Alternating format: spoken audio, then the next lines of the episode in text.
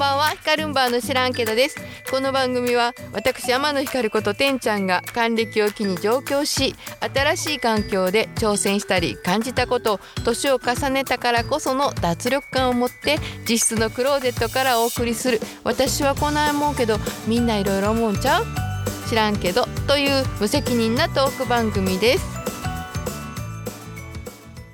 寒くなりましたよね。もうすぐ12月になります、えー我が家っていうかねうちもクリスマスツリーを飾ったんですけども。で今ね6畳間にその150センチぐらいのまあ大きいですよね。ツリーをね置くとね圧迫感が 半端ないんですよ。であの私の母がねそのツリーにこう飾る電飾ですよねあれね。電飾っていうの？電飾死後？大丈夫？電飾のことをね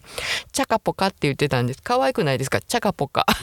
そうそのチャカポカっていうのをつけてですねあのその光を浴びながら、えー今日もお送りいたします。どうぞよろしくお願いいたします。えー先週ね聞いていただきました。あのありがとうございました。聞いていただいた方そしてあの勝手に発表会にお付き合いいただきましてありがとうございます、えーその中でねあの私のイメージはあの現代妖怪のターボバーっていうのとシルバーガールっていう可愛らしい名前。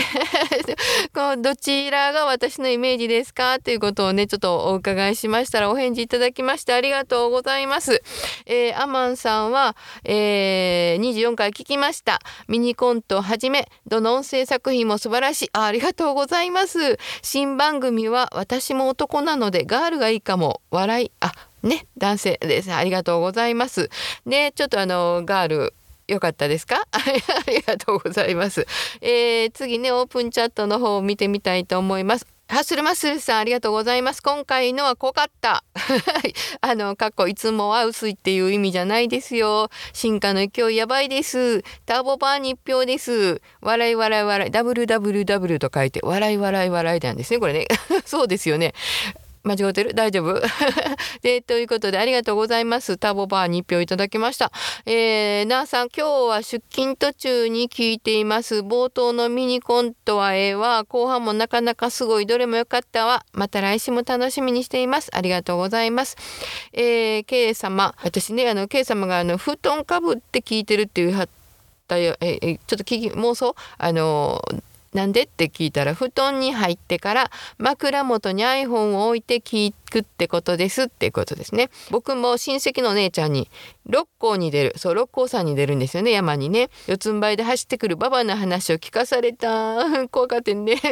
なのでターボババに1票ということですね。ありがとうございます。あのね布団に入ってってって私妄想でね布団かぶってって思っちゃったんですけど私があの中学生かな？あの関西ではねヤングタウンっていうヤンタンっていう深夜放送があってもう毎日楽しみにしてたんですけどあの聞いてることを親がね見つけると早く寝なさいって怒られたもんですからいつも布団をかぶってあのトランジスタラジオっていうんですか？あの小さいラジオをね耳に当てて聞いた方があったからなんか内緒にしてはんのかな と思ってちょっとなんでって思ったんですけどすいません私の妄想でした失礼いたしましたはいふいちゃん発表会面白かった私もターボバーに1票私から見たてんちゃんはターボで間違いないありがとうございます。けいこさん、えーパワー全開ノリノリやね。何を食べたらてんちゃんみたいになるんやろ。ターボばあちゃんの映像見たわ。今晩、海に出てきそう。あのね、名前から来るもんで、えーまあ、あんまり私走らへんからね。大丈夫よ。私はあの六甲を四つん這いになって走りません。え何食べてる？今日は明太子と卵焼きをご飯にのっけて食べました。マロさんからいつもよりパワーマシマシやったね。ほんと何食べたらてんちゃんみたいになるんやろね。年重ねるごとにパワフルになってる。そうかな？そうか。ありがとうございます。私もターボバーに1票。ね人数的にはガールよりもバーでしたね。皆さんありがとうございました。あのガールのような好奇心を持ちつつねターボバーのようにパワフルにお届けしたいと思いますのでこれからもよろしくお願いいたします。最近ねこの1ヶ月ぐらいですかねあのちょっと緊急事態宣言が解いて解けてからですね、まあ、久しぶりにお出かけする機会がありまして5人ぐらいの女性での1回集まりましょうということが初めて実際に会う方ばっかりだったんですけど私があの中央線だったので、えー、皆さんね東京でいろんなところから来られてると思うんですけど、まあ、新宿が来やすいでしょうということでで女性ばっかりだったので落ち着いた感じのお店を予約しましたとおしゃれな感じのところらしいんですね。でお店の住所がですね、えー、新宿歌舞伎町1丁目1の1っていうね住所すごくないですかこれ。私田舎もんやからかな。なんかいやすごいと思ってであの新宿の駅降りてちょっと早めに行ったんですよ初めてのところやからまだ明るいうちにね夜ご飯やったんですけど行ってで駅降りてからもうねその帰りに道迷ったらあかんと思うから降りたらこれが見えたとか言って思いながらずっと上見ながらね多分ね指さしながら歩いてたと思いますよ。で片手に iPhone 持って。全くのおのぼりさんですよね。あなんか上見ながらこうもう確認しながら行ってますか。らそれしゃあないですよね。迷うよりいいんで。であの細い道に一つ入ったんですね。その歌舞伎町一丁目1の1に行くために。その道がですね右手に鳥の市っていうんですか？あの関西ではあんまりないんですけどこちらの方ではあの賑やからしいんですね。関西の江別さんみたいなのかな？で有名な花園神社が右手にあってでも廃校になってる小学校か中小学校っぽいんですけどでその花園神社の入り口の隣にその廃校になったものがあってでそれがね今の吉本興業の本社って書いてあってもうすごいあの警備員さんが並んでて人の出入りもあるんですよ。でもそれぐらいになるとちょっと薄暗くなってきたかな。夕方になってきたんですかね。花園神社と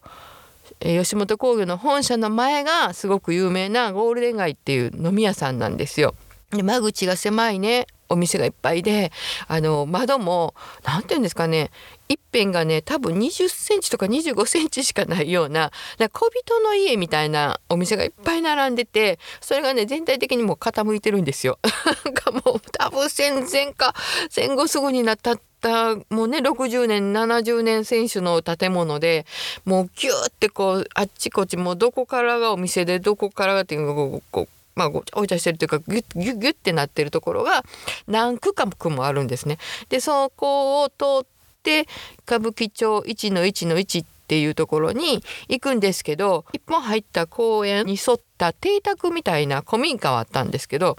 暗いしねでお店がないんでで私の iPhone はゴールデン街に行けって指すんですよ。であっちこっちゴールデン街をねいろいろこう回って見てたんですけどさまよってたんですね。もう早めに行ったんで1時間ぐらいさまよったんですがもうダメやと思って交番に駆け込もうと思ったらなんかパトロール中ってなっててもう万事休すやなと思ってあの一緒に待ち合わせしてた方に「迷子になりました」って言って連絡してでちょっと休もうと思ってどこかコーヒーでもどっかねあの座れるとこ行こうと思って。えー、ドトールの方に行ってたらドトールの前に皆さん知ってますかね？あの自転車にお花とかあのぬいぐるみワンサと飾っててでご本人もピンクのチリチリパーマのあのずらかぶってはって私がテレビに見た時はタイガーマスクのお面かぶっててじゃあ派手な衣装にジャージもかな？でもスカート履いてましたわ私が見た時は。なんかこういろんなもんをこう重ね着してはってその上にあのぬいぐるみとか造花を自分にも飾ってはる新宿タイガーっていう人なんですけど みんな知ってます？その人が自転車ふらっと乗ってドトールの前に止めてドトールでコーヒーとサンドイッチ頼んでね普通に食べてはりましたけどね。やっぱりね関西で言うたら難波でしょうね。でまあ結局その古民家が隠れ家的おしゃれなお店でね看板も何もないんですね。もうちょっとおしゃれにも程があるかなと思ったんですけどまあ皆さんにも会ってよかったんですけどね。まあそんな風にちょっと下火になって東京の街を東京の町っていうか関東ね。その次は横浜でアイチュンっていう牛バラ煮込みご飯が有名なあのお店に横浜に食べに行って野毛山動物園っていうねあの市の動物園なんで無料の動物園があるんですけどでそこで、えー、動物園見てで山下公園に行って中華街を抜けて家帰ってきたりとかしてね。で、えーと大久保と新大久保コリアンランチをいただいてですね帰ったんですけどね。どうもねあの横浜に行ったら神戸のあそこ見たいとか大久保とか新大久保歩いてたら鶴橋みたいなところなんやろなとか言って自分の関西の知ってるところを持ち出してなんかそこのフレームに一生懸命合わそうとする自分がいるんですよ。違うんですよなんかあの鶴橋はね高架下が特徴的だと思うんですけど大久保とかそそうじゃなくて普通になんか大きな道路の向かい合ったところにお店がいっぱい並んでたんですけどね私が行った時はね横浜も横浜は 横浜で神戸は神戸なのに、まあ、船があるとかね港町ですから似てるっちゃ似てるんですけどなんで私はその自分が知っているところにギューってこの新しいところを押し込むんかなって思ってであの、まあ、娘と行った時なんかはねなんか割と「あ神戸のこういうとこ似てるねあ神戸のこういうとこ似てるねあ神戸のこういうとこと一緒やね」なんて何回も言っちゃうんで自分でも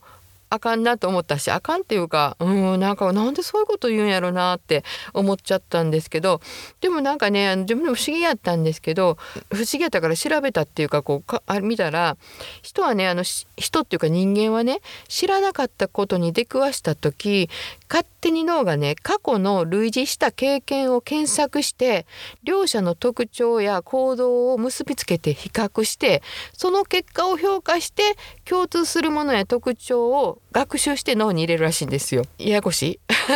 でもま